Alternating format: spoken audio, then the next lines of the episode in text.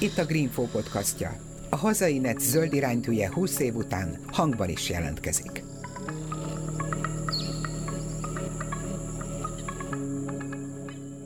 A zöld ügynél nagyobb sikerügy nincs ma Magyarországon.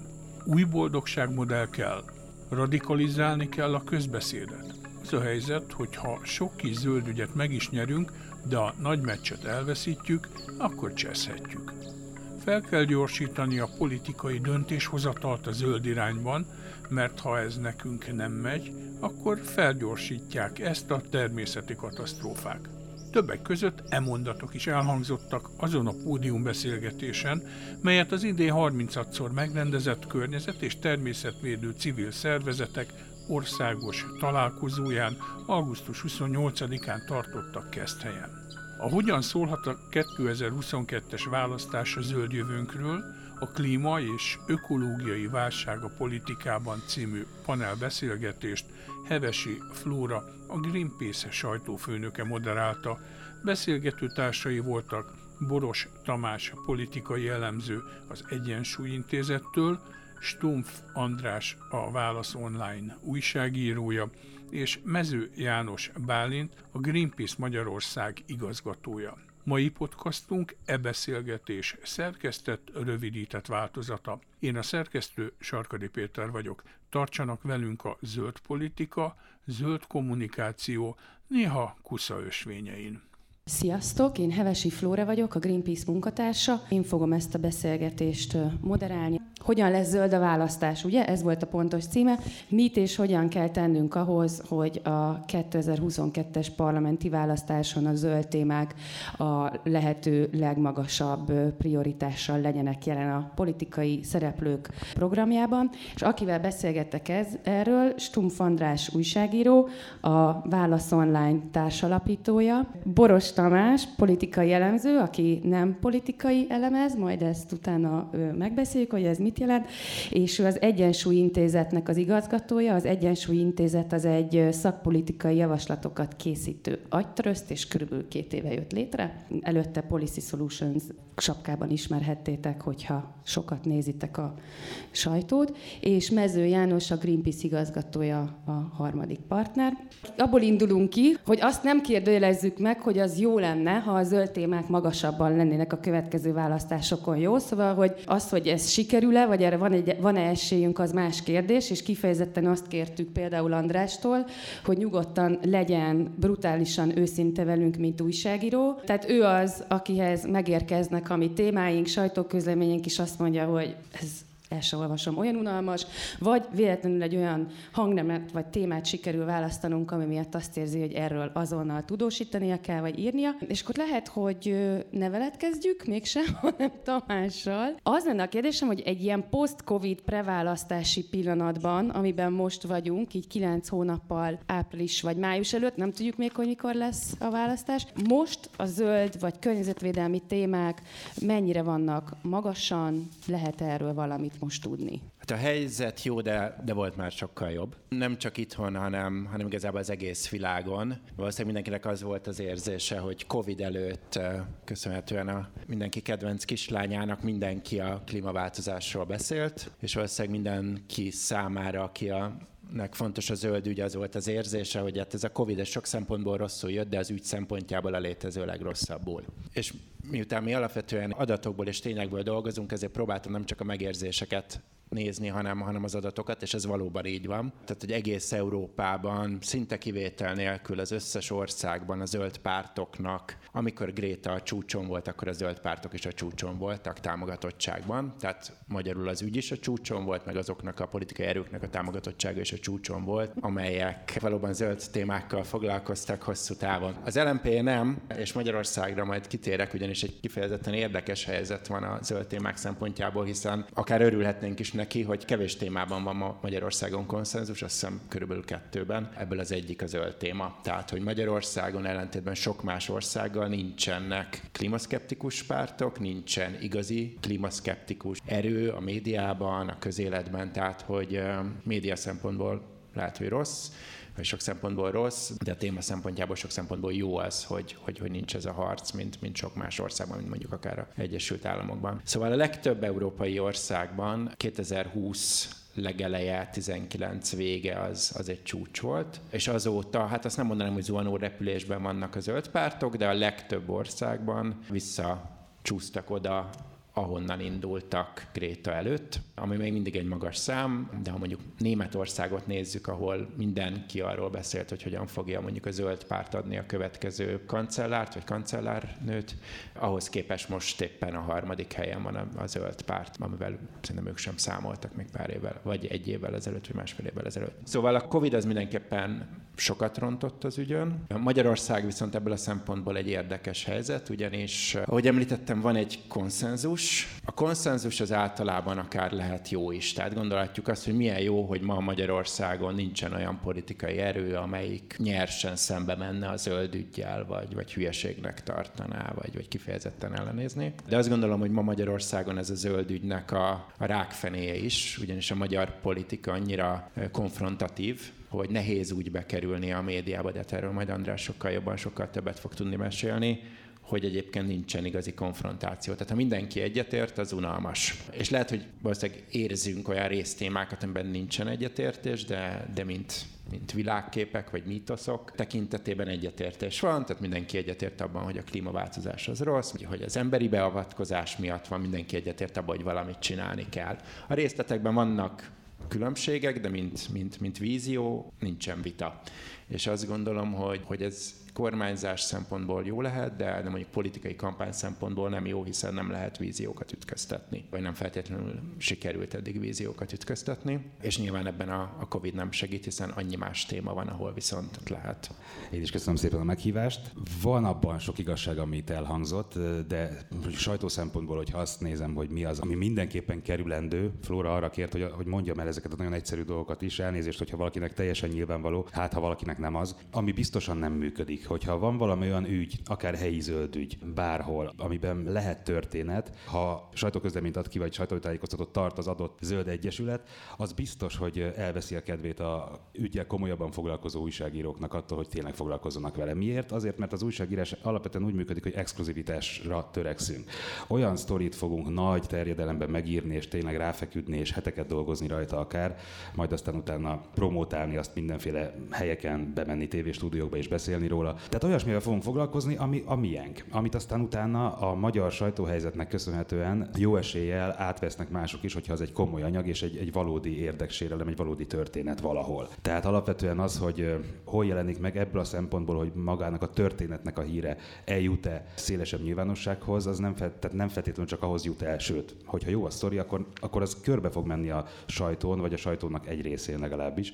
A Kesma által tulajdonolt lapokról most nem tudok beszélni, de mondjuk a nem kesmás lapokon véletőleg, hogyha tényleg jó a sztori, az keresztül fog menni. Az viszont csak úgy fog történni, az úgy, úgy jóval kevésbé fog, hogyha, hogyha azt tudja a Telexes is, meg én is azt tudom, meg mindenki azt tudja, hogy oké, okay, tartnak egy sajtótájékoztatót, hogy kiküldtek egy e-mailt, amit mindenki megkapott. Onnantól kezdve, hogy mindenki megkapta, tök érdektelen. Mert bárki más is beszámolt róla, íratról a kis hírt, stb. Mi kis hírekkel a válaszolnál nem is foglalkozunk, csak nagy, nagy anyagokkal.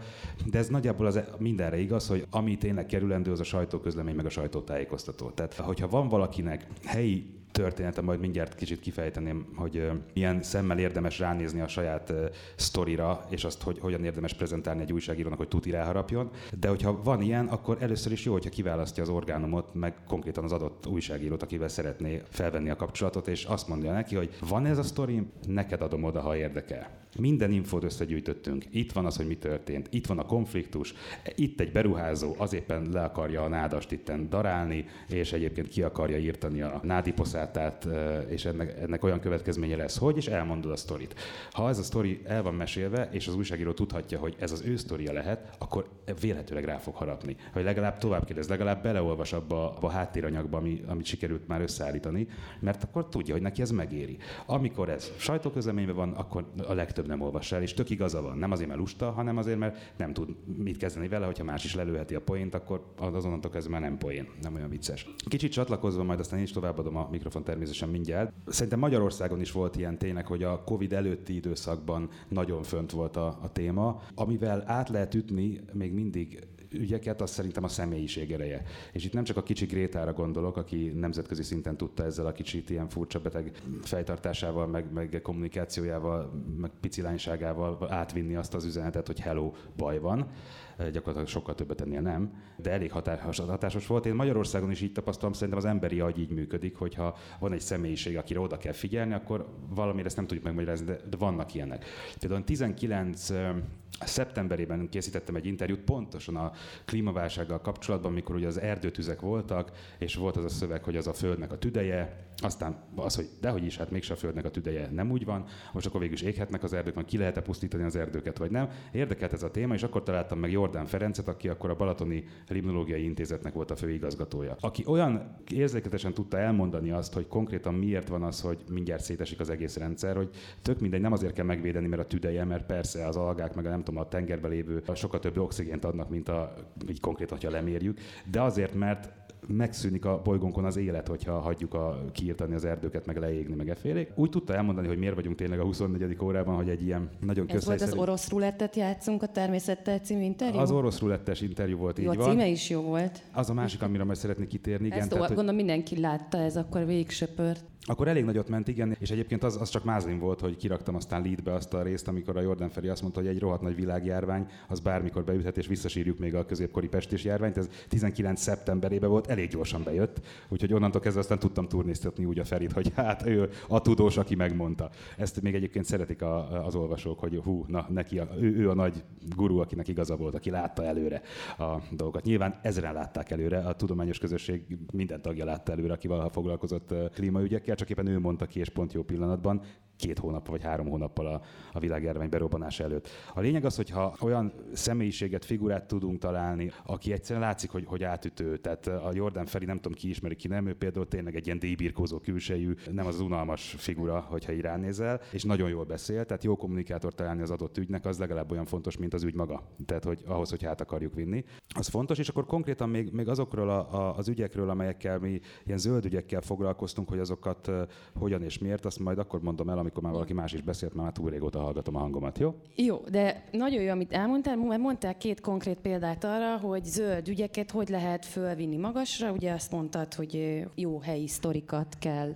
találni, és azokat ügyesen pitchelni az újságíróknak, nem pedig sajtóközleményben szétteríteni, illetve hogy jó személyiségek tudják vinni a zöld témákat. No de mi a helyzet azokkal a témákkal, amik nem sztorisíthatók? Tehát ugye mi zöldek ezzel szenvedünk, hogy ilyen nagy, globális ökológia és egyéb folyamatokat próbálunk elmagyarázni. Nem mindennek van helyi vetülete, nem mindenből lehet sztorit csinálni. Ez sajnálom, Flóra, az a baj, hogyha nincs közel az emberekhez, az nem fogja őket érdekelni. Magyarországon legalábbis én ezt tapasztalom. Az önmagában, hogy hát igen, melegszik, a, eh, nem jó ez, de úgy se, tehát alapvetően nem is hülyék az emberek, hogyha nem foglalkoznak vele a nagy globálissal, úgy általában, hiszen azt érzik teljesen jogosan, hogy úgy sincsen ráhatásuk. Tehát, hogy most, eh, de, a, de, de ennek ellentmond az, hogy a 2018-as, ugye, IPCC jelentés, amikor azt mondták, hogy 12 évünk van, hogy még esélyünk legyen változtatni, azt például végig söpört a médián, és és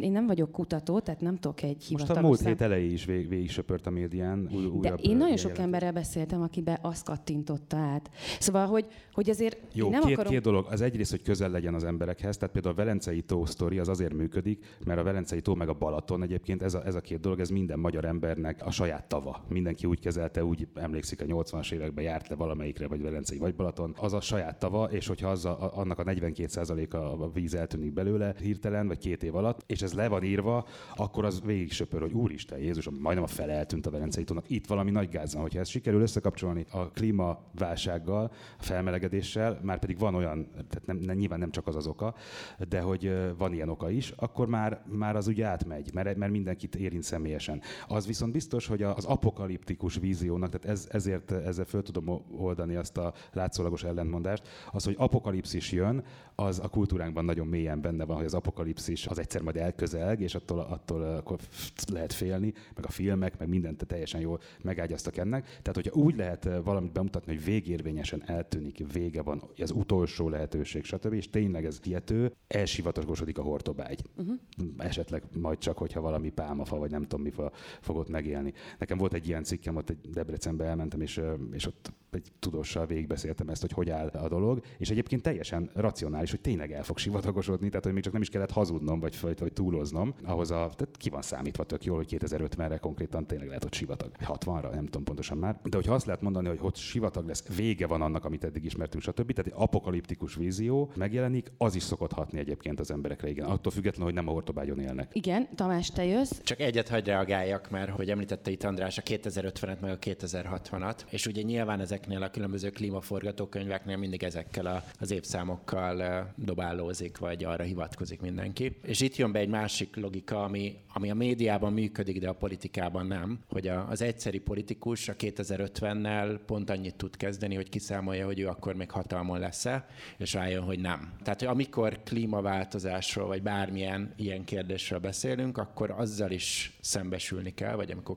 politikusokat akarunk meggyőzni, hogy az őt személyesen abban, hogy hatalmon marad-e, hogy népszerű a választóknál, hogy tud-e bármit csinálni, abban látunk-e olyan időtávot, ami, ami egybeesik az ő négy éves ciklusával. És ha nem tudunk megfogalmazni olyan célokat és olyan tevékenységeket, ami négy éven belül neki segít, vagy az embereken segít, akik őt megválasztják, akkor ő neki persze, mint magánszemély nagyon szörnyű, hogy mi fog történni a bolygóval 2050-ben, de mint politikus, ami, ami egy külön állatfaja magánszemélyhez képest, neki tök mindegy. Tehát minden ilyesminél nagyon fontos azt látnunk, hogy vajon tudjuk-e azt, hogy neki mit kell csinálnia, aminek van valami eredménye négy éven belül. Na, de hát pont ezt akartam kérdezni. Tehát elmondta az András, hogy mi működik, és mi nem működik az újságíró számára. Mi működik a politikus számára? Tehát mi kell ahhoz, hogy eljussunk oda, amit mondtál, hogy a senki nem klímatagadótól eljussunk odaig, hogy végre konkrét terveket és víziókat kezdjenek a magyar pártok ütköztetni, és ezek mentén próbálják meg a mi választók szavazatát megszerezni, és végre tényleg valami valamiféle zöld politikai diskurzus beinduljon, és én mondhassam azt, hogy azért szavazok az X-re, mert ő neki meggyőzőbb a klíma vagy a karbonsemlegességi terve, mint az Y-é. Hát ez biztos nem fog előfordulni, már egy szó Amit szerint. 22-ig.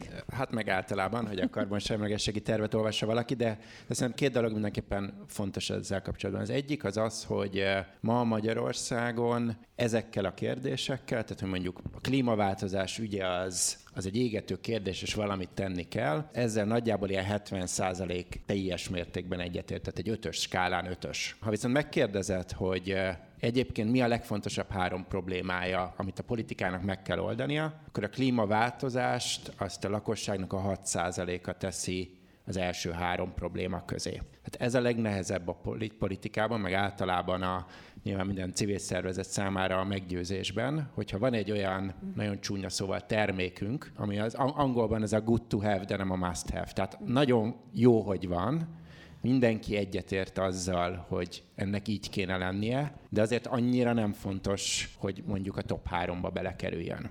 Két dolgot lehet szerintem a politikában ez ügyben csinálni. Hogyan tudja azt egy civil szervezet megváltoztatni, hogy az emberek ezt követeljék ki a politikustól, tehát hogy ez a három legfontosabb probléma közé kerüljön, mert ha oda kerül, akkor a politikus akkor is kezd rá reagálni, ha nem tud semmit tenni négy évben. Tehát van egy csomó ilyen téma, mondjuk társadalmi egyenlőtlenségek. A társadalmi egyenlőtlenségekkel sem sok mindent lehet tenni mondjuk négy év alatt, valamennyit lehet, az is egy hosszú távú program, de miután a magyar társadalomnak az egyik első számú érzékelt problémája a társadalmi egyenlőtlenség, teljesen függetlenül attól, hogy egyébként nagy vagy kicsi. Ezért a politikusok erről sokat beszélnek, akkor is, ha nem feltétlenül történik bármi ezzel kapcsolatban. Tehát egyrészt ez tényleg egy ilyen agenda setting, hogy hogyan képesek a civil szervezetek azt sugározni, hogy a, a szavazók ez alapján döntenek. A másik, amit szerintem lehet, hogy olyan rövid távú célokat meghatározni, amiben a politikus nagyon gyorsan, nagyon látványosan tud cselekedni. Ebben én két nagy témát látok Magyarországon, ezek áttételesen kapcsolódnak mondjuk klímaváltozáshoz, de mind a kettő szerintem fontos. Az egyik az az, hogy van általában Magyarországon egy nagyon erős igény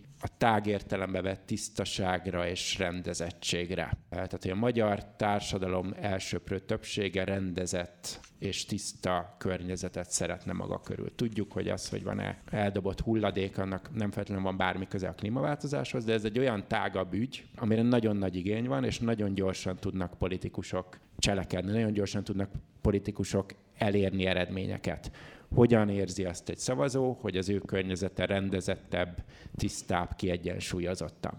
Ennek vannak nyilván klíma és zöld halmazai is, de ez egy ennél, ennél bővebb területen, gyorsan lehet lépni. És ennek a másik oldal, az pedig azt gondolom egy kulcsfontosságú, ez a levegő tisztaság, főleg a városokban. Ma Magyarországon nyilván aki itt ül, mint, mint tudja, hogy meghal kb. 13-14 ezer ember a levegőszennyezés miatt. Ezek azok a területek, ahol nem 2050-re, meg nem 2060-ra, hanem néhány éven belül lehet radikális változást elérni, és még működik az az emberközeliség is, amit András említett, hogy eh, nem a bolygót kell, vagy nem a bolygót akarják megmenteni a politikusok, hanem az embereket. Tehát, hogy a politikusok fütyülnek a bolygóra, a politikusok a választókat akarják megmenteni, és ha megmenthetik a 13 ezer választópolgárnak az életét, ez azt gondolom, hogy egy olyan téma, ami egyszerre hasznos klímaváltozás szempontból is, meg nyilván emberi élet szempontból is, és konkrétan tudnak, tudnak tenni politikusok viszonylag rövid időn belül. Mindkettőtökhöz mondanék egy pár mondatot. Egyrészt nyilván nagyon-nagyon tudunk örülni annak, hogy az amerikai 40%-hoz képest itt a klímaszkeptikusok aránya ilyen 5-6% körül van. Nagyon tudok örülni annak, hogy abban össztársadalmi konszenzus van, 89-92 százalék mondja azt, hogy a klíma és ökológiai válság az egy komoly dolog, és tenni kell valamit. Ugyanakkor azért tegyük hozzá, amit egyébként Tamás tőle hallottam még párszor, hogy igen, tenni kell valamit, de ugyanúgy szeretné, vagy talán még jobban, hogy kétszer annyi fizetése legyen, három kocsia, és nagyon sokat tudjon repülni egy évbe külföldre nyaralni. Mondjuk legalább kétszer. Nem de, háromszor. de nem három kocsit akar, egy jót, meg még egyet. Akkor kettőt. Hogy, Lehet, nem hogy... csak azt mondom, hogy nem luxust akar, hanem azt szeretné, hogy egy európai értelemben vett igen. polgári igen, egzisztenciát igen. megengedhesse ami, magának. Ami, legyünk őszinték, nektek ez nem lesz új. Hát az Európai Unió bár nagyon zöld, de azért egy átlag EU-s állampolgár az ökológiai lábnyoma kétszer akkora, e, mint amennyi mondjuk rendelkezésre állna erőforrásba, földbe, ökológiai egyensúlyba nem vigasztal, hogy egy amerikainak ez a szám ez tízes. Nem vigasztal. Vagy egy Katarinak húszas. Szóval a probléma az ott van, hogy, és ez nem hangzott el, hogy mi a kompetencia szint, mi az autonómia szint. A magyar polgárok hány százaléka gondolja azt, hogy valós hatása lehet, pozitív hatása a ökológia. Ez a szám, ez 11 százalék. Ezt szerintem még valamikor közösen mértük. Tehát, hogy mondjuk az emberek 11 százalék, a választópolgárok 11 százaléka mondja azt, hogy bármilyen hatással tud lenni erre a sztorira. Az emberek autonómia és kompetencia szintjét kell fölfelé emelnünk. És tegnap itt elhangzott egy nagyon depresszív, de azért valamennyire igaz köldögnéző mondat itt a tegnap esti utolsó plenárison, hogy 30 évvel ezelőtt is itt voltam a zöld ótén. Annyi változott, hogy a problémák sokkal súlyosabbak lettek, és és egy ilyen nagyon komoly technológiai fejlődés közben elindult és berobbant, gyorsabban kommunikálunk. Nagyjából ez. És hogy Jordán Feri idézettel tudok jönni megint, hogy Jordán Feri azt mondja erre, hogy a, van egy Tyson elv. Tehát, hogy, vagy, vagy a szegecs elmélet. Biztos, hogy hallottátok, ő szó, el szoktam mindig mondani, Tyson elv. Tehát, hogyha kilenc ember oda megy Tysonhoz, és felpofoz, hogy Tyson elég türelmes ember a ringen kívül, akkor kilenc embernek tapasztalati tudása van arról, hogy hát ezt az embert föl lehet pofozni, tizedik is oda megy, fölpofoz, és a Tyson lecsapja. Most az a baj, hogy nem tudjuk az ökológiai rendszerben, hogy mikor van az, amikor hogy lecsapnak minket. A szegecs az kb. ugyanez. Csak repülőn, és 99 szegecs, és a szegecseket gyűjteni. Jó ö, móka, és hát a századiknál szétesik a repülőnk. Na most az a helyzet, hogy én nagyon szeretem az önkritikát, az, az önreflexiót, mert hogy a, a mi autonómia szintünket is akkor növeli, hogyha folyamatosan fejlődünk ebbe a sztoriba. És, és ennek, ennek tényleg egy útja van, az, hogy, hogy megnéztük, hogy mit, mit csináltunk jól, és mit csináltunk nem annyira jól, Én nem vagyok egyébként annyira pessimista, mint ez a felszólaló. Én azt gondolom, hogy Grétához és az egész robbanáshoz, ami az ökológiai tudatossággal kapcsolatban itt megtörtént 19-ben, kellett a mi 20 vagy 30 éves munkánk is, de azt a letisztult nyelvezetet, azt én sem tudom beszélni, hogy mondjuk egy FFF-es, vagy egy XR-es, vagy egy, most egy bátor fiatal kiáll és mondja, el is mondja, hogy szakpolitikában nem fog beleszólni. Ez nem a mi dolgunk, oldják meg. Viszont így, ez a business as usual, ahogy eddig ment, ez nem mehet tovább. Tehát én azt mondom, hogy a Tyson elvet vonatkoztassuk magunkra, és nézzük meg, hogy mit csináltunk jól, és mit csináltunk rosszul azt gondolom, hogy a morális pozíciót valamennyire fel kell adni. Tehát, hogy, hogy vagyunk mi jók, akik megmondtuk, hogy baj lesz, és hát a többiek, tehát mi megpróbáltuk, de Hát sajnos a többiek nem értették. Nézzük meg a választást. A választás miről szól? A demokrácia ünnepe még kis szegény sorsú nehéz hazánkba is. A demokrácia ünnepe közép-kelet-európába is, ami azért nagyon erősen törzsi háborúkkal felszántott, nagyon polarizált társadalom. Nekünk zöldeknek az az érdekünk, hogy össztársadalmi konszenzust csináljunk zöld ügyekben is, úgy, hogy az emberek tenni akarnak. Ugye itt mi a feladat? Az, hogy feltoljuk az ökológiai és klímaügyet, az összes fontos környezetvédelmi ügyet a top 1-3 témába. Egy választásokon ez a legfontosabb feladat. Ez most a Covid miatt, ami az egzisztenciális szorongásokat tök jogosan és az egészségügyel kapcsolatos dolgokat föltolta az egekbe, és az egyébként top 1, top, top 3-ban lévő témánkat, ami 19-ben még ott volt az első háromban, de az ötben biztosan, azt visszatolta az 5.-6. helyre, majd Tamás megmondott, hogy pontosan hova. Az a feladatunk, hogy ezt igenis vissza kell tolni, mert ha most nem váltunk, akkor eltelik ez a 10-12 év, amikor még tudtunk volna váltani. És igen, igazatok van, úgy kell beszélni, hogy egy politikus beszéljen, tehát, vagy, vagy értse, hogy miért fontos ez, miért kell cselekedni, hogy a nem cselekvésnek a politikai ára az gyakorlatilag rosszabb legyen, mint hogyha cselekszik és vesz valamennyire szava, valamennyi szavazót. És most van a harmadik legfontosabb dolog, mert egy politikus Magyarországon nem úgy fog váltani, véleményt, vagy nem úgy fog fölvállalni egy zöld ügyet, vagy akár a klíma és ökológiai válságot, hogy azt mondja, ja, ja, ez a közérdek. Na, hát ha ezt tudtam volna előbb, nem így, hanem azt kell nézni, hogy mi lehet a politikai érdek, melyek a legfontosabb választói csoportok. Tehát igenis meg kell értenünk a magyar társadalmat, és meg kell értenünk a magyarországi választói csoportokat, a különböző miniszterelnök jelöltek, a különböző pártok választói csoportjait, és a legérzékenyebb pontukon kell, mint hogy egy cégeknek, ugye nagyon sokszor cégekkel konfrontálódunk, ott ugye a vásárlók a legérzékenyebb pontok, egy politikusnak a választója és én nem vagyok hajlandó elhinni, hogy ez nem sikerülhet. Ennek sikerülnie kell. És most is sikerülni kell, és a következő 9-10 hónapban igenis foglalkoznunk kell ezzel. Azt, hogy hogyan, az már egy másik módszertan, arról is szívesen beszélek, de nem akarok nagyon sokat beszélni. Csak ahhoz szeretnék kapcsolódni, hogy valóban el lehet érni egyébként, nem annyira sötét a helyzet, szerintem konkrét ügyekben el lehet érni, hogyha az érdekét a politikusnak, tehát rá lehet lépni a tyúk szemére úgy, hogy kihátráljon egy adott álláspontban. Nekünk két ügyben is sikerült itt a Bódis kollégám írt egy olyan cikket, amelyben hát részben azért zöld ügy volt, mert jó sok fát ki akartak vágni. Egyrészt a 11. kerületben, annak ellenére, hogy választásokon megígérték, a, ott ugye a dk lett a polgármester és a ellenzéki a testület, a többség. Ez ott az Ulászló igen, sztori? Igen, az a sztori, amikor, amikor megígérték a választáson aláírva, hogy ha ő polgármester lesz, akkor ezt felszámolják, nem lehet megépíteni az a gigantikus méretű ocsmányságot, amit oda terveztek, majd aztán mégiscsak megszavazgatták, hogy jó lesz az úgy, hát végül is most már már nincs mit tenni, meg ez van. És olyan helyzetben, amikor egyébként nem, itt, itt a mostani kormánypárt az más helyzet, mert, mert annyira központ tudatosított és annyira egy, egy irányba megy, és, és tehát jól szervezett mondjuk így, hogy ott mondjuk nehéz, de például e, e, a mostani ellenzéknél igenis lehetett olyat csinálni, hogy hello srácok, nem ezt ígértétek, ide volt írva konkrétan az ígéret, ezzel szemben éppen most ez valósul meg, és kénytelen volt a Momentum először, aztán a többi ellenzéki párt is kihátrálni a DK mögül, és aztán nem szavazták meg végül is azt az előterjesztést, mert nagyon ciki lett a saját választóik előtt, hogy valamit ígértek, aláírták, majd aztán utána konkrétan hazudnak, ezt még egyelőre nem engedhetik meg maguknak, hogy ilyen lát látványosan így tegyenek. Tehát, hogy nyilván ez az is kell, hogy ilyen szempontból jobb, mikor így szétaprózódott a, az adott politikai oldal, vagy a vagy koalícióban kormányoznak, mert annak az esélye, hogy mindenki korrupt, és mindenkit lefizetett ugyanaz a cég, az kisebb, mint hogyha egy párt Kivéve Gödön, nem? csinálja. Vagy Gödön, ó, hát az, az, az mondjuk gyönyörű történet Göd, igen. De most uh, itt a 11. Budapesti 11. kerületről volt szó. Ugyanígy az első kerületben a nagy buszpályaudvarnak a terve, amely nem tudom mennyi napi 170 buszt hozott volna oda. Ott is civilek érték el, és egyébként a 11. kerületben is civilek és zöldek, és ott a helyiek kezdték el azt, hogy hello, hát azért szavaztunk, meg szavaztattunk ezekre az emberekre, hogy ez ne valósuljon meg ez a gigantikus projekt. Erre most építik mégis.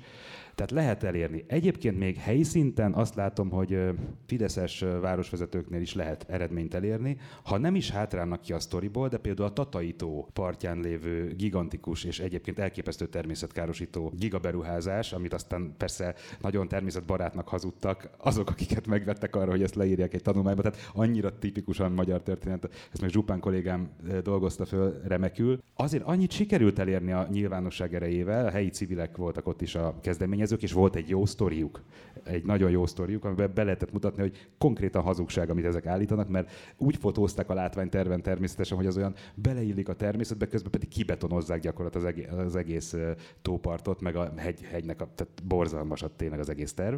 Annyit azért mégiscsak sikerült elérni, hogy bár már építhetnék, simán semmi akadálya nem lenne, hogy a tatai építkezés Na de ez az, de, de de van, de bizony van. Tehát, hogyha akarnák, akkor már elkezdhetnék az alapozó sztorikat, mert arra van engedélyük, de nem kezdték el. Tehát, hogy a választásokig most már látszik, hogy azért kivár a tatai figura is, mert a fene se tudja, hogy akar-e konfrontálódni. Hát az ő szavazói között is, ugye, hát azok tatán élnek. Látják, hogyha az, az nagyon gáz, akkor nem fognak, lehet, hogy nem fognak rászavazni. Politikusok ilyen kockázatot nem fognak vállalni. Lehet, hogy majd megépíti, hogyha megint nyer, akkor majd megépíti, azt jó napot kívánok, de hogy addig azért kivár. Mert hogy egy-két százalékos se jó bukni kiélezett helyzetben, és ilyen esetekben, hogy hogyha ilyenkor a helyi zöldek, helyi civilek tudnak sztorit csinálni országosan, és hogy, meg hát helyileg, hogy, hogy elterjedjen, akkor igenis lehet eh, hatást gyakorolni. De gondoljunk a vállalatokra. Tehát azért van olyan is, hogy vállalati image. Baromi sok pénzt belenyomnak abba, hogy marha zöldnek tűnjön például a magyar olaj, ami önmagában vicces történet, és nem csoda, hogy sok pénz kell rá, hogy ez hihető legyen, vagy, vagy így átmenjen. Tehát az, hogy mondjuk az őrségben nem lesz eh, egyelőre úgy tűnik, nem lesz fúrás, azt is el lehetett érni, mégpedig azért, mert hát szerencsére megvan ez a közmeg megegyezés, hogy zöldnek lenni nagyon jó, meg azt persze emiatt nem szavazunk, meg nem ez a fontos, hanem az, hogy, hogy tényleg legyen, legyen mit enni, meg legyen, a, legyen gázolaj a kocsiba, és ez tényleg fontos olyan helyeken, ahol nem lehet másképp közlekedni. Tehát ez, én, én nem vetem meg ezért az embereket, hogy szeretnének A-ból B-be eljutni, és erre még egyelőre nincs más lehetőségük, mint az, hogy kocsiba ülnek egy csomó helyen. Minden esetre van ez a hangulat, hogy a zöld székek szépek, ezért a molnak is azért, tehát az az érdeke, hogy ne valamilyen szörnyű. Hogy ne süljön rá, hogy ne egy nemzeti rá. park közepén fúr, bár egyébként fúr más helyeken. Fúr más helyeken, mondjuk itt is, itt is számít a Velencei tó, meg Balaton effektus. Az őrség az azért az a területe Magyarországnak, ahova még egyébként a, a MOL vezérek haverjai közül is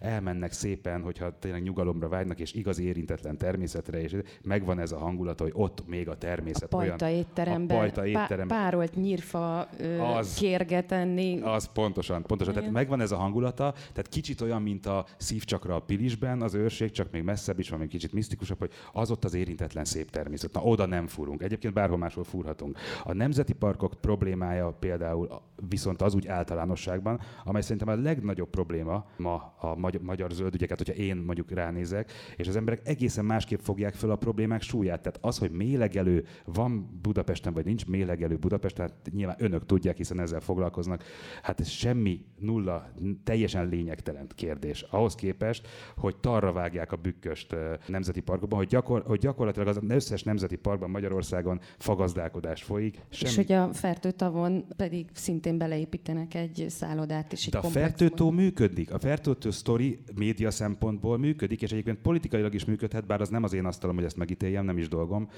de hogy az nagyon fontos, hogy legyen egy történet. Mi kell egy jó történetbe, egy drámához kell, hogy legyen a jó fiú, meg a rossz fiú. Uh-huh. Ezt nem lehet megspórolni. A fertőtónál el lehet mondani, hogy Orbán Ráhel oda megy, aztán izé, kivágja meg, meg a fa dolgokat eltüntetés, ott, ott meg tudod mutatni ki a rossz fiú, hogy általánosabban folyamatokat bemutatni, a kutyát nem fogja soha érdekelni, ami tök oké, okay, hiszen így vagyunk összerakva. Történeteket szeretünk, filmekben is kell a főhős, meg a gonosz, és akkor azok együtt vagy harcolnak, az valamelyik győz. De meg kell mondani, hogy ki a rossz fiú. Itt a molnál meg lehetett volna mondani, hogy a mol a rossz fiú, tök egy egyértelmű, belefúr a szent őrségbe. Nem is fúrnak most egyelőre. Tehát, hogy... Mi megmondtuk, sőt, hát Nyitrai Dániel kollégám egész konkrétan személyesen mondta bele a szemébe a két MOL kommunikációsnak, akik lejöttek a székház elé. Nagy pillanat volt. Ezt így kell Igen.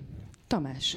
akartál reagálni. Igen, mert szeretem volna egy kicsit kitágítani még ezt abból a szempontból, hogy lehet, hogy főleg azután, amit Jancsi mondott így a 30 éves hozzászólásra, hogy szerintem a zöld ügynél nagyobb sikerügy nincs Magyarországon. Hogy lehet, hogy a napi harcban, vagy a napi, napi küzdelemben ilyen szomorúan él, élik meg emberek, de hogyha egy picit az érzelmi, vagy a minden, mindennapi rutinból hátrébb jövünk, és egyszer megnézzük adat alapon, hogy mondjuk 30 éve mekkora volt a szénerőműveknek a kibocsátása, a szelektíven hulladékot gyűjtő embereknek az aránya, a dízelautóknak az aránya, az illegális hulladékgyűjtőknek a száma, hogy elképzelhető volt az, hogy, hogy lesz egy olyan rendszer, ahol ha nem fenntartható egy cég, vagy nem fenntartható erőforrásokból gazdálkodik, akkor nem fog kapni bankhitelt. Hogy ez az egész téma, ha nincs is benne most a top háromba, de hogy, hogy egyáltalán fölmerül, hogy olyan pártok vannak, szintéren. Valószínűleg olyan párt fogja vezetni Európa egyik vezető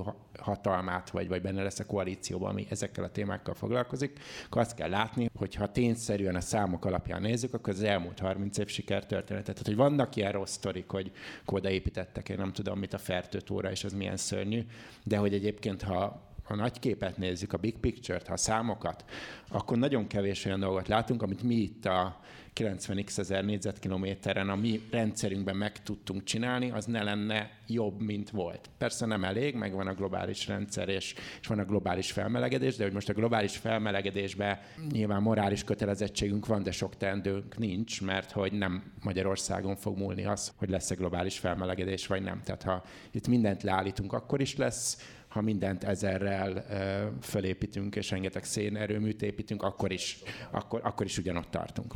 Tehát ami itt megtörténhet, abban egyébként egy pozitív trend van. Most ez nem egy-egy, nem tudom, kormányt szeretnék értékelni, az elmúlt 30 évben van olyan szám, de nem nagyon tudok, ami alapján egyébként ne lenne jobb a helyzet, mint volt. És persze ebben ez egy végtelen küzdelem, meg mindig lehetne jobb, csak hogy szerintem ezt érdemes eh, pozitívan nézni, vagy úgy, hogy, hogy lehet eredményeket elérni, hiszen látszik, hogy a sajtóban is lehet, egy-egy aktuális ügyben is lehet, és szakpolitika szintjén, vagy kormányzati szinten is lehet, hiszen lehet, hogy apró lépésekben meg lehetne nagyobbakat ugrani, de hogy igenis is ezekben a kérdésekben javult az, hogy egy politikus mit tehet, és milyen szakpolitikai javaslatokat hozhat.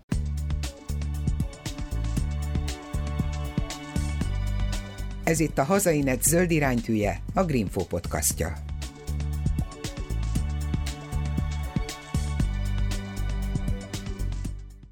Megütött itt két számot mondtatok. Az egyik, hogy az emberek 70 körüli százaléka nagy problémának tartja a klímaválságot, ugyanakkor, hogyha az a kérdés, hogy ez be, fontos-e, hogy egy politikus programjában benne legyen, vagy ez alapján dönte, akkor csak 6 százalék mondta. Tehát itt van egy hatalmas szakadék, és hogy azért, -e, mert azt gondoljuk, hogy tök mindegy, hogy mit mond egy politikus, akármit ígér, úgyse fogja betartani, vagy azért, mert azt gondoljuk, hogy Magyarország annyira picike, hogy úgysem mi fogjuk megoldani a klímaválság kérdését. És volt egy másik szám, hogy azt itt te mondtad, Jancsi, hogy az emberek 11%-a gondolja, hogy lehet hatása a klímaválságra. Itt is az a kérdésem, hogy azért gondolják ezt, mert alapvetően az állampolgár, az aktív állampolgárságról nagyon kevés embernek van Magyarországon pozitív tapasztalata, és itt ez mindegy, hogy klímavál téma, vagy, vagy, vagy, vagy egészségügy, vagy bármi. Vagy pedig itt is az a probléma, hogy ugye azt gondoljuk, hogy a klímaválság egy globális ügy, nem mi fogjuk megváltoztatni, és ugye Orbán Viktor ezt remekül ki is használja, hiszen rendszeresen él azzal az ütőkártyával, hogy ugyan már tök mindegy Magyarország mit csinál, mert az összkibocsátásunk az annyira pici a nagy büdzsébe. Van rá egy egymondatos Nagyon válaszom, jó. amit aztán kibővítek. Azért ennyire kevés ember gondolja, hogy, hogy a klímaváltozás fontos, mert hogy ez egy szegény ország. Tehát, hogy ma Magyarország az Európai Unió harmadik, második, harmadik legszegényebb országa, ahol a átlagfizetések azok az egyik legalacsonyabbak az Európai Unióban, ahol az embereknek a mindennapi gondjai fölülírják azt, hogy egyébként lesz-e apokalipszis 30 év múlva, vagy nem. És azért van ez följebb, nem tudom, Németországban, mert az meg egy gazdag ország, és ráérnek azzal foglalkozni. És nyilván ez mozgatható. Tehát vannak olyan témák, amelyek nem a materiális mindennapokat érintő témák, amik feljebb tudnak kúszni a prioritás listán. Ezt mutatta be szerintem mondjuk Gréta, tehát, hogy ha van egy jó kampány, ha van egy jó személyiség, akkor ez tud feljebb menni, tehát ez, ez egy mozgatható dolog, de biztos, hogy nem lesz soha, amíg ez egy szegény ország benne a top háromba egyszerűen, mert teljesen evidens módon az embereket jobban érdekli az, hogy élnek meg másnak, mint hogy elsivatagosodik el 30 év múlva a kiskunság. Hogy ne elemezzem az embereket, hogy miért így, ezt tök jól megtette a kollégat, csak annyi, hogy, hogy szerintem meg tök igaza van annak a 89%-nak, aki, aki úgy gondolja, hogy erre neki nincs hatása. Szerintem ők nem buták, meg azért, mert keveset tudnak enni, vagy nem tudom, nincs pénzük, nem azért mondják ezt, hanem mert van eszük. Tehát lássuk be, a helyzet ez. Tehát nekünk arra itt teremben lévőknek, meg az országban élőknek minimális ráhatásunk van, hogy hogyan melegszik fel ez a bolygó még Európának is minimális, még az Egyesült Államoknak, meg Észak-Amerikának, meg Európának, hogyha még az mind leállna, még az is minimális, Kína, India, Dél-Amerika, hogy a francba hatunk ezekre? Tehát, hogy ha ezt így végig gondoljuk, hogy mégis milyen eséllyel tudok én beleszólni ebbe a dologba, akkor, hogyha van egy kis eszem, akkor arra jutok, hogy hát 0,0000001 ezrelék. Tehát, az egy nagyon nagy különbség. Itt nem arról beszélünk, hogy nagy ráhatásunk van, hanem hogy van-e. Persze, hogy minimális. Egy 8 milliárd fős bolygón mindenkinek viszonylag minimális itt ezeket, és hogy egyáltalán elhiszem, hogy fontos-e, hogy én beletegyem jó, a közül. Én, meg, bocsánat, alapvetően ezt kérdezni szoktam, és nem bírom megállni. Jó az önöknek, nektek, zöld civileknek, hogyha abban a nagy elmesélendő történetben, hogy jó fiú, rossz fiú, ki a felelős, amit meg kell mutatni egy történetben ahhoz, hogy tömegeket állíts magad mögé politikusnak is egyébként, meg, meg bárkinek, aki történetet akar mesélni. Hogyha ti megpróbáljátok meggyőzni az embereket, hogy ők a, a rossz fiúk, az nektek jó, az szerintem az öntökön szúrás tipikus esete. Tehát ha, ha azt mondja egy zöld valaki, hogy figyelj haver, én neked le tudom vezetni három mondatba tök jól, hogy miért a Shell öli meg a bolygót és miért csesznek téged át azzal, hogy te vagy a hibás, mert nem te vagy a hibás. Akkor magad mellé állítottad a csávot, mert azt mondja, hogy baszki, végre levettek rólam felelősséget, nem pedig rám próbálnak tukmálni felelősséget. Ki a fene szereti a felelősséget, emberek? Hát a, még plusz felelősséget van elég belőle.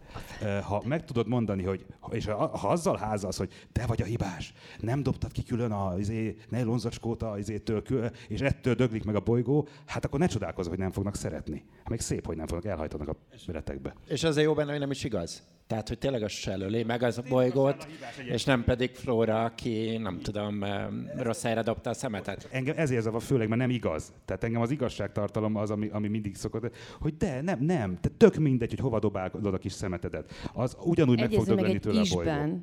Nem, nem is, ja. nem is. Ennyit, ennyit számít a te kis szem, szemétkét, és a, a, a plafonig az a globál modell, ahogy, ahogy a Shell dolgozik. Na, az körülbelül ilyen az arány. Ekkora, meg ekkora. András, hogyha majd beszántják a maradék független médiát, és akkor majd beszéljünk, mert nagyon jó kampányos lennél. Kb. ezt csinálja a Greenpeace. De az elején, amit mondtam, hogy a morális pozíciót az emberekkel szembe fel kell adnunk, az erről szólt.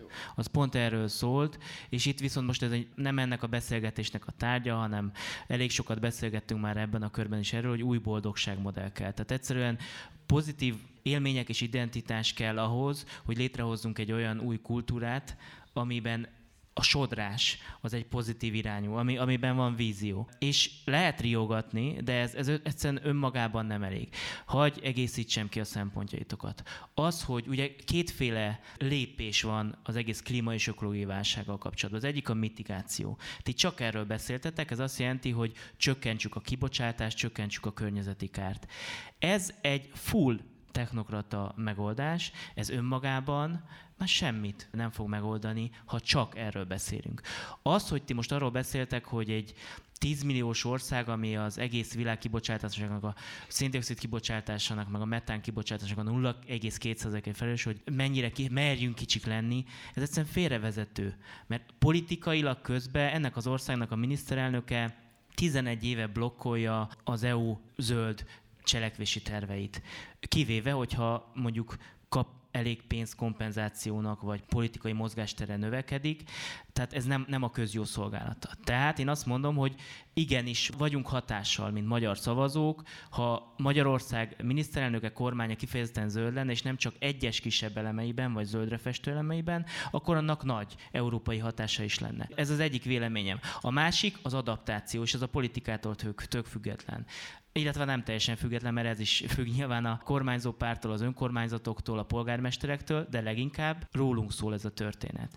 Tehát az, hogy kicsit depressziósak itt a zöldek, az két dolog miatt van, meg én magam is, hogy sokkal nagyobbak voltak az ambíciók, mint amit te mondtál, Tamás, hogy tiszta udvar, rendes ház. Tehát, hogy értem, nagyon szuper, hogy technológiai, technokrata, csővégi megoldásokba fejlődtünk, és az is tök jó, hogy kevés klímaszkeptikus van Magyarországon, de valójában, ha globális szinten elveszítjük a mitigációs, az adaptációs harcot is, hát akkor cseszhetjük. A másik az, hogy Magyarországon az adaptáció különösen fontos. A Kárpát-medence kétszer gyorsabban melegszik.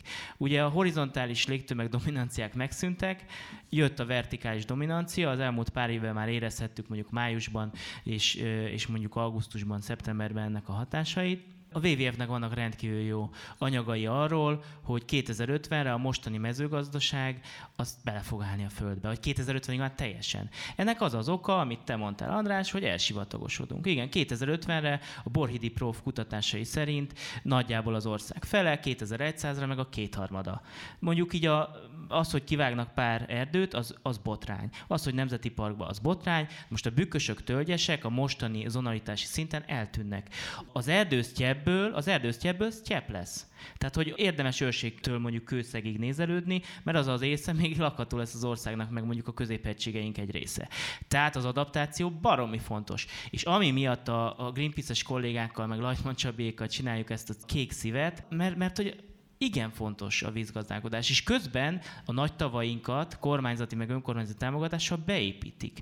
Közben elengedjük az esővíz és a folyóvíz, átfolyóvíz nagy részét. Tehát valójában a vízgazdálkodás, a mezőgazdálkodás teljes átalakítása mondjuk vegyszerintenzív ökológiára, ökológiára iszonyúan fontos lenne, hogy életben maradjunk. Tehát ez, ez, ez nem egy ilyen hiper PC valami eltávolodott dolog, ezzel a sztorival például be tudnánk húzni embereket, és be is húzunk ezt így kell elmagyarázni, és vizualitással, érzelemmel. Szeretnék itt az Andrással vitatkozni, mert az előbb nem sikerült jól. Tegnap nem voltál itt, itt ült a Nagy Tavak koalíció képviselője, és mind a négy nagy tótól egy-egy ember. A fertőtő ügyét Kunzoli viszi, aki ökológus, egy természetvédelmi szakember, de a másik három ember, ők civilek. A Bagyó Angéla, aki a, az összefogás a Balatonért viszi, egy sok gyerekes családanya, és egyébként azt hiszem, hogy szobalányként keresi a kenyerét, és szabad idejében akit ér, megmozgat a Balaton körül. A Szegyman Ákos, ő egy középiskolai tanár. A Pongrácz Gábor, most elfejtettem, hogy mit csinál, azt hiszem egy cége van, és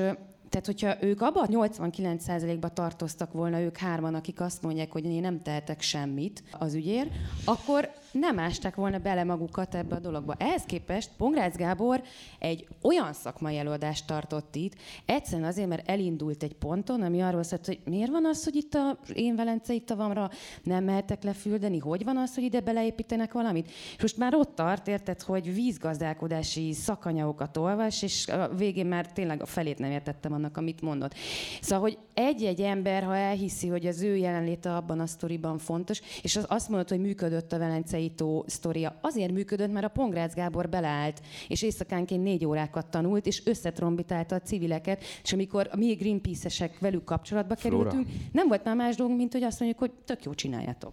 Én nagyon szeretek vitatkozni, de azt is szeretem, hogyha azzal vitatkoznak, amit mondtam. De itt most nem ez történik. Tehát én nem azt mondtam, hogy nem érdemes civilnek lenni, hogy nem érdemes munkát belerakni abba, hogy azok a dolgok, amelyek érintenek, amelyek zavarnak, azok ne úgy legyenek. Sőt, azt mondtam, hogy annyira érdemes, hogy még a politikusok másokat is el lehet téríteni. Lásd, 11. kerület első, és a Velencei tóügyét meg magam említettem, hogy mennyire fölmegy. Azt mondom, hogy a globális felmelegedés az egyszeri magyar állampolgár, hogy mit tehet a globális felmelegedés ellen, az én állításom annyi volt, hogy az az állampolgár igen jól látja a helyzetet, ha azt mondja, hogy a globális felmelegedés ellen ő nem tud tenni, hogy a Velencei tó beépítése ellen, hogy a Balaton körbebetonozása ellen természetesen tud tenni a magyar állampolgár, azt nem, hogy nem vitatom, hanem állítom. Tehát velem nem vitatkozol most egy picit sem, bár jó lett volna vitázni veled, de Lehet, ez most nem fog sikerülni. Akkor mondjuk az, hogy a klíma és ökológiai válság volt egybeértve, a Gábornak a szempontja, ezek kifejezetten ökológiailag, ökológiaiak, és számomra ez volt nagyon megdöbbentő, hogy nem azt mondta, hogy nekem személyesen... De ő se fogja, Gábor se fogja megállítani a globális felmelegedés, hidd el nekem, nagyon szomorú, hogy ezzel kell jöjjek. De, de egy nagyon fogja, fontos ökológiai válságot még lehet, hogy meg fog állítani. De, de az, az, lehet, az, hogy a velencei ökológiai válságát tíz év múlva ez a civil csoport fogja kiharcolni, hogy mondjuk nem menjen tönkre a velencei tó. Így van, és legalább most már tudnak az emberek arról, hogy mi, milyen okozói vannak annak, hogy éppen ott eltűnt a víz, meg hogy elkezdtünk gondolkodni azon, hogy most hogy kellene potolni, vagy nem, most ivóvízzel bepot, visszapotoljuk, az vajon jó-e vagy nem, mert azért az sem biztos, hogy az jó, hogyha hirtelen ivóvízzel feltöltjük a velencei tavat, aztán elpárolog két nap alatt. Tehát, hogy de legalább elkezdődött valami gondolkodás ezen, meg lett egy kis szorongatás azért a kormány párt részről, mikor kijött az, hogy ez a 42 milliárd, hát sajnos a jelenlegi egyébként dübörgő gazdasági helyzetben ezt nem nagyon tudtam összerakni, hogy akkor ez most hogy van, de hogy, hogy nincsen 42 milliárd arra, hogy ezt a problémát megoldják. Abból azért nagyon nagy mém cunami lett magától. Tehát az látszott, hogy működött a, az ilyen közösségi médiában, mindenki mellé rakta hirtelen akkor a 70 milliárdos vadászati kiállítást, hogy arra akkor van, a Velencei útóra nincsen 40 milliárd, pedig meg lehetne oldani. Tehát ez egy, ez egy tök jól működő történet. Mondom, a Velencei tó, Balaton, őrség, ezek fognak működni mindig, mert valami érzelmi kötődésünk van hozzá, és ez tök jó, hogy ökológiailag a tavat, ezek, ezek a baromi fontos dolgok szerintem, ezeket kell csinálni. A helyben meg, megóvni, a, amikor a 120 éves bükköst kivágják, ami nem fog újra termelődni. Ott is van egy ilyen apokaliptikus történet egyébként, amiben megint nem kell hazudni.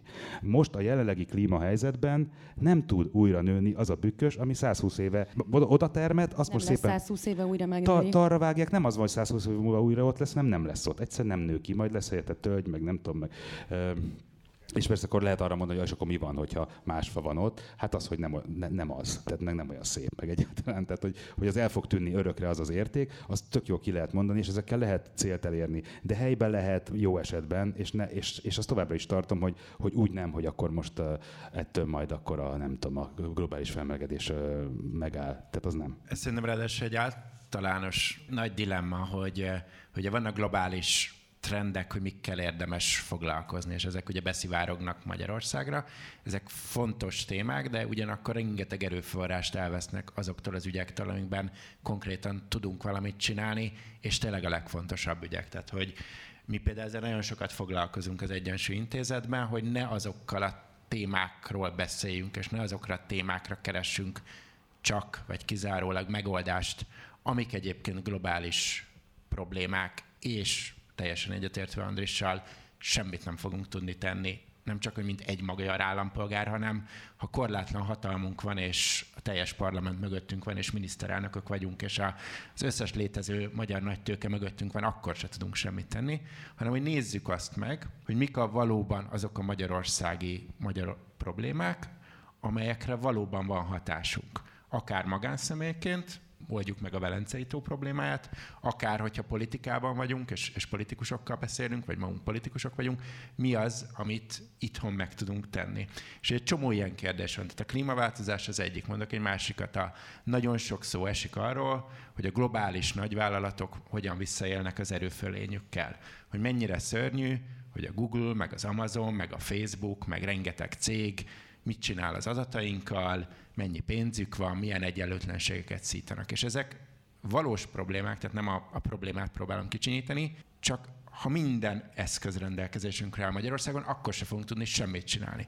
Tehát lehet, hogy egy nagyon ilyen, hogy már racionális megközelítés, de azt gondolom, hogy érdemes azokon gondolkozni, mi azt próbáljuk, amiken tényleg tudunk változtatni. Ezeken nem, akkor sem, ha korlátlan hatalmunk van.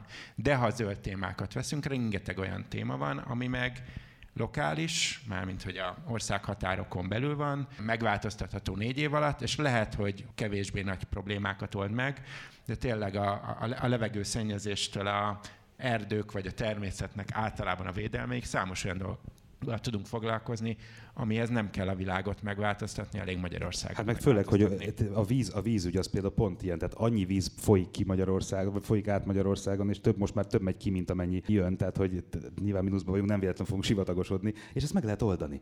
Hát némi építkezés, meg sőt, még, még megvannak is már elég szar állapotban, de ezek a régi odaépített, nem használt gátak egy csomó helyen az Alföldön, tehát gyakorlatilag el lehetne árasztani vízzel, meg lehetne tározni, tehát hogy csak ez, ez meló, de négy év alatt meg lehet csinálni. Pénzkérdése, meg döntés, politikai döntés kérdése, és akkor nem sivatagosodunk el. Azért ez elég jó ajánlat. Tehát, hogy... És egy picit kapcsolódik az, amit Jancsi is mondott, hogy ha kevesebbet foglalkozunk a klímaváltozással és többet a klímaadaptációval, amire tényleg van hatásunk, az szerintem egy ilyen win-win. Tehát, hogy majd Kína, meg az Amerikai Egyesült Államok, meg az Európai Uniótól fog úgy is függeni, hogy mi van a klímaváltozás ügyben. Nyilván ez utóbbiban az Európai Unióban, és ebben Jancsinak igaza volt, nagyon erős szerepe van Magyarországnak, de ez egy pici, pici elem, ez az egy. Amiben viszont, hogy hogyan adaptálódunk, hogy hogyan tudunk felkészülni, abban valóban rengeteg, rengeteg teendő van. Egyébként fölkaptam a fejem erre a hír, hírre, hogy kétszer olyan gyorsan melegszünk, mint, mint a világ átlag, vagy, vagy mihez képest? Hát kb. igen. Meg, hát, hogy a Kárpát-medence kétszer olyan gyorsan melegszik. És ez... nagyon kitettek vagyunk, tehát hogy e- ezt így kb. leírják a klímakutatók, különösen Ez egyébként érdemes. baromi jó, tehát amikor különlegesnek érezheti magát az ember, azt mindenki szereti. Tehát, hogy a, a, a Kárpát-medence az valami különleges. És megint mi ez- lehetünk a, a, az áldozatok. És hát plusz, áldozat, isteni. plusz áldozat is lehetünk, de most, most nem viccelek, tehát ebben van cikk. De András, szerinted miért mondják Ebbe van cím, a, meg van cikk. A klímakutatók, hogy 2050-re Budapest a Skopje klímáját fogja hozni, vagy mondjuk egy török fensík. Ez nem lesz annyira vidám. Tehát az, hogy Most a... egyáltalán nem vidám, mert benne van az apokaliptikus az összeomlás, de mégiscsak különlegesen mi, mi előbb omlunk össze mindenki másnál. Az azért, igen. na, tehát én, én egyébként egy aktivista szervezet vezetőjeként Én meg soha, soha nem tudok azzal keres. azonosulni, már a saját egyszerűen lelki beá- beállítódásom miatt, hogy nem tudunk rá hatással lenni. Tehát a magyar politikára hatással tudunk lenni, akkor az európai politikára vagyunk hatással, ha az európai politikára vagyunk hatással, akkor a világpolitikára vagyunk hatással, pont. De ezzel együtt is adaptáció. Adaptáció és egyébként mitigáció is, tehát nekünk is csökkenteni kell, és nem 990-es báziséven, és annak örülni, hogy akkor összeomlott a nehéziparunk, és akkor nekünk nincs is itt semmi tennivaló, nincs is látnivaló, mert 40%-kal kisebb a kibocsátásunk azóta, mert mit tehát hogy ez, a mostani 2021-es évhez képest igenis Magyarországnak és igenis az állampolgároknak a kibocsátását csökkenteni kell, de nem szabad az egyénre tolni a felelősséget, ebben tök igazatok van. Az adaptációba még nem szabad kicsibe gondolkodni. Tehát, hogy az, amiket mondtál, az szerintem azok nem kicsi témák, Tamás, de többször azt mondtad, hogy de kicsibe érdemes gondolkodni ebbe. Értem, hogy megvalósíthatóba kell gondolkodni, de ezek nem kicsi témák. Tehát az, hogy a vízgazdálkodást átalakítjuk, az, hogy a mezőgazdaságot átalakítjuk, az, hogy a gazdaság egyes szegmenseit átalakítjuk, az egyszerűen előfeltétele annak, hogy ezek a törzsi háborúk mondjuk ne erőszakos vízkonfliktusokba érjenek véget 2050-ben, értitek? Ha valakinek van kérdése, majd nyugodtan nyújtózkodjon, hogy nem így monopolizáljuk a beszélgetést. Szendefi Mária vagyok az LMP-től. Nagyon röviden azért egy dolgot mondanék, mert azt örömmel hallottam, tulajdonképpen András és Tamás megerősítette azt, amit én egyébként próbálok az LMP-n belül tolni, hogy itt Magyarországon kicsit kevesebbet kéne beszélnünk arról, hogy 50 vagy 65 százalékkal kellene a kibocsátást csökkenteni, és ezerszer többet beszélni a Balatonról, a Fertőtóról, a Dunáról, és a légszennyezettségről olyan összefüggésben, hogy halált okoz nem kevés embernek. Tehát ezt szerintem át kell egy kicsit tolni a, a politikusi rétegen is, hogy ezt megértsék, hogy, hogy mi az, amivel meg lehet mozgatni az embereket, és aminek, mert nem az a kérdés, hogy van-e értelme, hanem a polit, azt kell megérteni, hogy a politikának akkor van értelme, hogyha embereket tudok mozgatni. Tehát ez nem tudomány, hogy van-e értelme, vagy nincs önmagába. Tudok-e vele mozgatni, vagy nem tudok vele mozgatni, ez a, ez a választóvonal. És itt azért vannak témák. Tehát ezt köszönöm. Viszont amit kérdezni szeretnék ezzel összefüggésbe, és örülök, hogy már fölismerült egy kicsit a biciklisávok. Azért látjuk a Karácsony Gergőnek hát a veszőfutását itt ö, helyel közzel, ugye Budapesten kicsit beszorult ugye itt a, a zöld meg az egyéb szavazók közé. És ez az LMP-be vagy bármelyik zöld pártba is óriási probléma, kérdés Magyarországon, hogy nem tudom, leginkább a politikai jellemzőt kérdezném, de mindenki mást, hogy hát tulajdonképpen mekkora Magyarországon a zöld szavazóbázis? Tehát mennyire lehet ö, például politikát, most akár beszélhetek egy szín, inkább zöld pártról, vagy akár beszélhetek egy zöld irányba mozgó néppártról, tulajdonképpen mindegy. Mennyi embert tud Magyarországon megszólítani az a fajta politika, ami mondjuk többé-kevésbé következetesen zöld. Tehát, ha például a körútnál maradunk, aki mondjuk azt mondja, hogy mondjuk most próbáljuk úgy, hogyha jól csinálta volna, tehát mondjuk dugódi. Tehát úgy működik nyilván biciklisáv, autók meg dugódíjjal, tehát néhány autó bejöhet, de alapvetően ne legyen forgalom a körúton. Az egész forgalmat toljuk ki, mondjuk a Hungária körútig. Működik ez jelenleg Magyarországon? Megvan-e ehhez a kritikus szavazói tömeg? Vagy akárki, aki ennek neki fut, karácsony, bárki más az LMP, bárki ennek nekifut, tulajdonképpen bele fog ütközni abba a falba, hogy oké, okay, van két százalék, aki ezt támogatja, 98 százalék meg ellene van, és elbukik. Szerintem nagyon függ attól, hogy mi, mit gondolunk zöld szavazónak, és szerintem itt más, mást és más gondol egy szakmai közeg, meg egy szavazó. Ez, ez sokszor probléma egy-egy pártnál, hogy ha fix keretekben gondolkozunk, akkor azt gondoljuk, hogy minden egyes elemnek bele kell illeni a keretbe. Tehát azt gondoljuk, hogy ha van egy zöld szavazó, akkor a zöld gondolatnak minden egyes elemével ő egyet fog érteni, mert az van a tankönyvben. Ha van egy baloldali gondolatok alapján egy baloldali szavazó, akkor minden egyes ponttal leegyszerűsítem egyet fog érteni Marx-szal. De hogy nem. Tehát, hogy lehet úgy valaki zöld szavazó, hogy egyáltalán nem akar kerékpársávokat. Lehet valaki úgy zöld szavazó, hogy nem akar dugódíjat fizetni. Lehet valaki úgy zöld szavazó, hogy azt gondolja, hogy alapvetően nem a klímaváltozással kell foglalkozni. Ma Magyarországon nagyon nincs erre így konkrét adat, mert hogy nem így identifikálják magukat az emberek, de a elsőprő többség szeretne, amint említettem, tiszta környezetet, szereti a természetet. Az átlag embereknek a hobbiait megnézzük, akkor természetközeli hobbik vannak. Tehát mi rengeteg kutatást csináltunk, ha megnézzük, hogy egy magyar átlag ember mit mond, hogy mit csinál a szabadidejében, akkor horgászik, kirándul, kertet művel.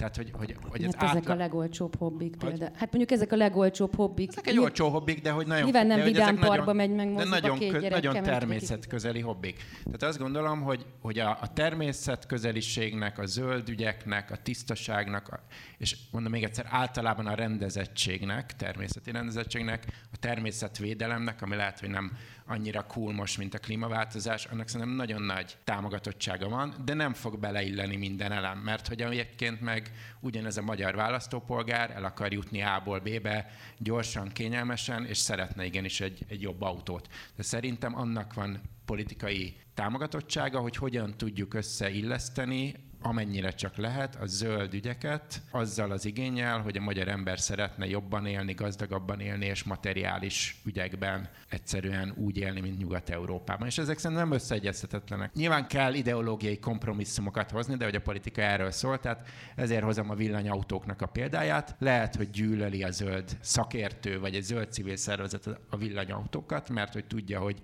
globálisan milyen problémákat okoz, de ugyanakkor egy zöld szavazónak ez egy megoldás, mert nem bocsát ki káros anyagot helyben, nincs ott smog, ő nem hal meg tüdőrákban, és egyébként el tud jutni A-ból B-be. Ha még valaki akar kérdezni, az majd gyorsan jelentkezem. Számomra egészen bizarr az, hogy itt úgy tűnik, hogy van egy olyan narratíva, és ezt elsősorban itt te tolod András, tehát most nem személyeskedni akarok, de főleg egy keresztény konzervatív újságírót, ez, ez rettenetesen bizarr számomra, hogy nem csak az egyéni felelősségben, de hogy így a Magyarország felelősségét is toljuk rá, és kijelölünk ellenségeket, hogy a BP az ellenség, Amerika az ellenség, Kína, és ők azok, akik végső soron el fogják dönteni ezt a, az egész klímaváltozásos történetet, és hogy Magyarországnak és a magyar átlagembernek ebben nincsen semmiféle szerepe hogy ez tökre nem igaz. Hát nyilván a BP nem tudná teleszennyezni a világot, hogyha a magyar emberek nem tankolnák tele az autójukat. És én nem tudom, hogy, hogy hogy lehet azt mondani, hogy az egyszerűen így egy ilyen adott dolog, hogy a magyar ember három autót szeretne, és akkor ezt majd valahogy össze lehet egyeztetni azzal, hogy egyébként természetes környezetben szeretne horgászni a csivítelő madarak között is. Tehát hogy ezek, ezek egyéni felelősség kérdései, és ezeket a döntéseket nekünk is meg kell hoznunk, mert hogy nem azért vannak tele az erdeink cigarettacsíkekkel, mert azt a BP szórja oda, vagy a Marlboro, hanem mert az emberek dobják el. Rendkívül fura azt látni, hogy az emberek itt a zöld ótén, a kantinban ásványvízes palackból isszák az ásványvizet, autóval jönnek el ide, és hogyha ha egyszerűen nem húzzuk meg magunkon kezdve a határainkat, és igen, ez, ez a krisztusi tanítás, tehát hogy ez egy vallásalapítás, hogy nekünk kell visszafogni a saját kívánságainkat, a saját vágyainkat, ugye Jézus ebben még úgy is bemegy, hogy a saját bűnös vágyainkat, hogy ezt mi magunkon nem kezdjük el, útér résztvevők, zöld civil szervezetek, magyarok, Magyarország, stb. akkor ki fogja elkezdeni?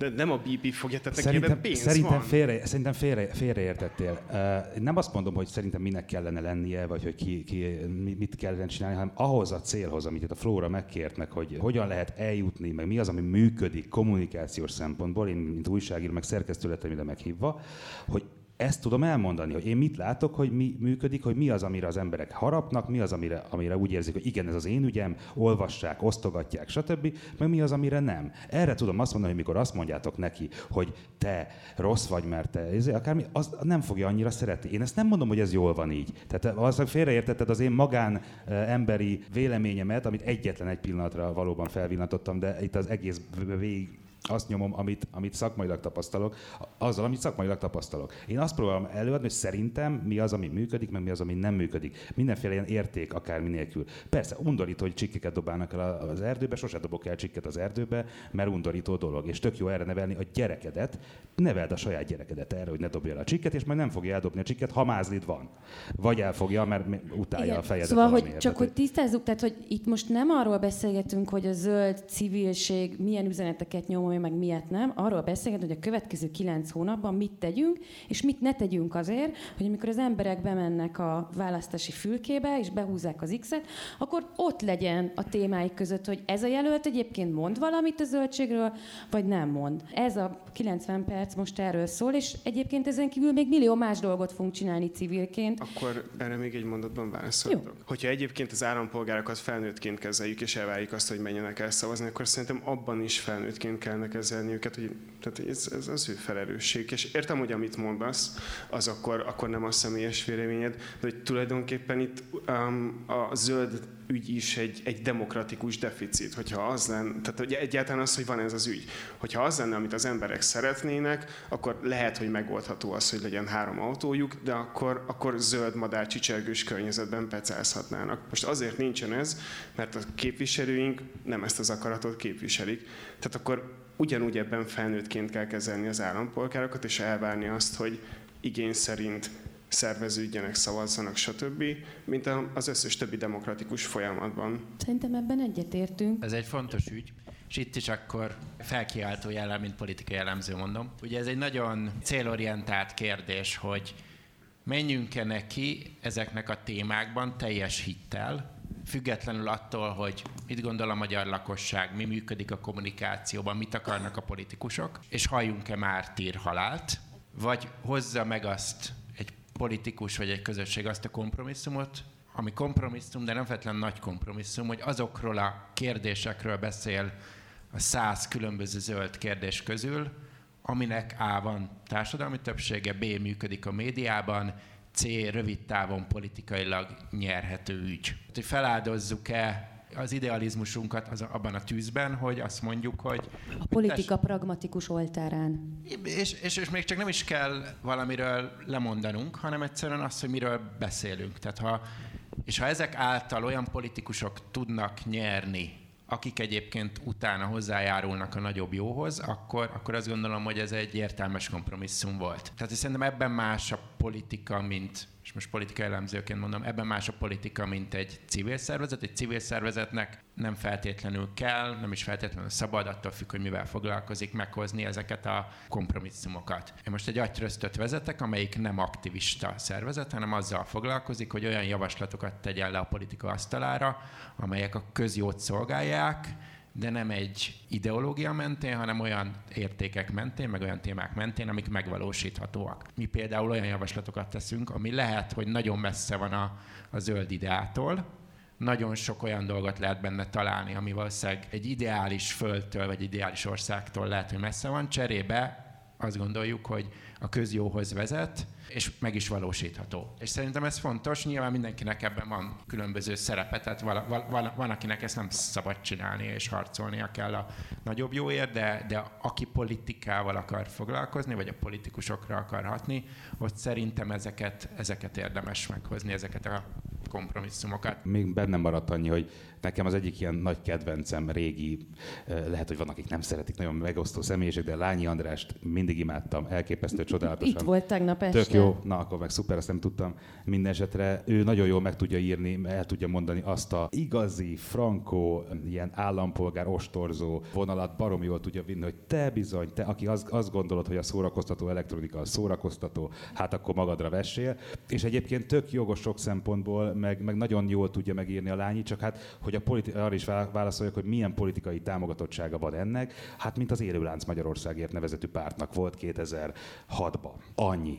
Pont. Tehát, hogy én imádom, egyébként egy csomó dologban, ezért, tehát én nem akarok két autót például, meg tehát vannak, de ez mindig egy ilyen nagyon, nagyon kis réteg dolog lesz, hogy, hogy az ember mondjuk ilyen dolgokra így oda, odafigyeljen, és, és amúgy meg nem, nem ez oldja meg. E, e nem mondjunk ilyet, hogy ez mindig, mindig réteg dolog lesz, mert hogyha ez így lenne, akkor mondjuk a műanyagmentes július nem robbant volna be, és társai, és az Instagramon nem lenne egy Ezek ilyen... nagyon ő... fontosak abból a szempontból, hogy hosszú távon a politikának tényleg, és ez Magyarországon, mint amit a Tamás mondott, már végül is el is értük, hogy, hogy ne lehessen kikerülni a zöld Igen. témát, meg ezt a tudatosságot. Ez tök fontos és hosszú távon hathat.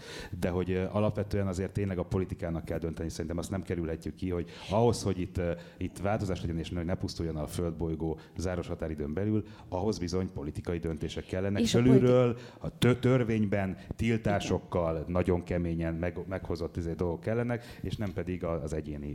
Hosszú-hosszú zöld tapasztalataim alapján arra jöttem rá, hogy rengetegszer beleállunk vagy-vagy vitákban, melyekre valójában az is a válasz, is tehát, hogy nyilván az zöldügyet egyszerre fogjuk megnyerni alulról és fölülről, egy cég igenis érzékeny a választói döntésekre, és ha az emberek nem tankolnak a BP-nél, megérzik, de közben a BP-t nem mi fogjuk megdönteni, de hogy ez is. És szerintem a zöld mozgalomnak az is dolga, hogy ilyen pragmatikusan végig gondolja a saját taktikáját, amikor például egy nagyon fontos kilenc hónapra készül, és az is dolga, hogy szuperidealistaként tolja, ahogy a csövön kifér, azt, amiben tiszta szívvel hisz. De szerencsére sokan vagyunk, és is meg tudjuk osztani a, a szerepeket. Vera, ne, eljutott a mikrofon? Igen, köszönöm. Csak így az jutott most eszembe, hogy a, ez a vita alapvetően a politikán belül is lezajlott. A nyugatnémet zöld párt indulásakor első éveiben a fundik meg a reálók közötti hosszú vita, az végül is a reálóknak a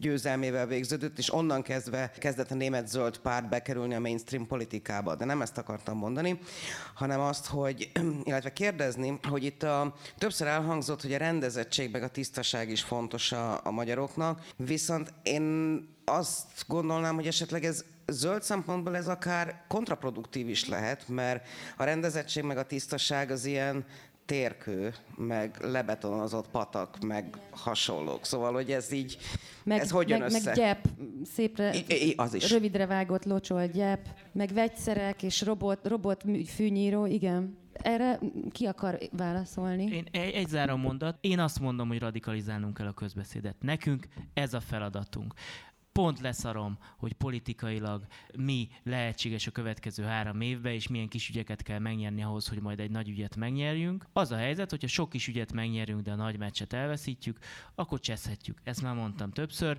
Itt sokkal nagyobbak a tétek, és érzem a feszültséget, értem a politikai logikát, fel kell gyorsítani a politikai döntéshozatalt, és a közös tudatalatti változását a zöld attitűddel kapcsolatban. Ha nem mi gyorsítjuk fel, akkor a természeti katasztrófák fogják, lehet, hogy azok fogják. Köszönöm, hogy itt voltatok. Nem tudom el, hogy ez motivált, motiváló volt ez így az utolsó pillanatra, vagy most... most vagy ez, igen, de, de, demo, de, de demotivational speakert hallottunk. Az elmúlt közel egy órában a környezet és természetvédő civil szervezetek 30. országos találkozóján augusztus 28-án megtartott kerekasztal beszélgetésről hallottak részleteket. A Hogyan szólhat a 2022-es választása zöld jövőnkről, a klíma és ökológiai válság a politikában című panelbeszélgetést Hevesi Flóra, a Greenpeace sajtófőnöke moderálta. Beszélgető társai voltak Boros Tamás politikai elemző, az Egyensúly Intézettől Stumpf András Válasz Online újságírója és Mező János Bálint, a Greenpeace Magyarország igazgatója. Önök a szerkesztőt, Sarkadi Pétert hallották. A viszonthallásra. Önök a Greenfo podcastját hallották. Ha kíváncsiak a következő részekre, iratkozzanak fel ránk. Honlapunkon a 120 ezer tételes napi sajtószemle mellett a 20 év alatt megjelent 44 ezer cikket is megtalálják, ahogyan az összes napra készen tartott rovatunk bejegyzéseit is. Várjuk a 13 és fél ezres Facebook táborunkban, a vasárnapi hírleveleink olvasói között, és akár szerzőként, sőt, támogatóként is.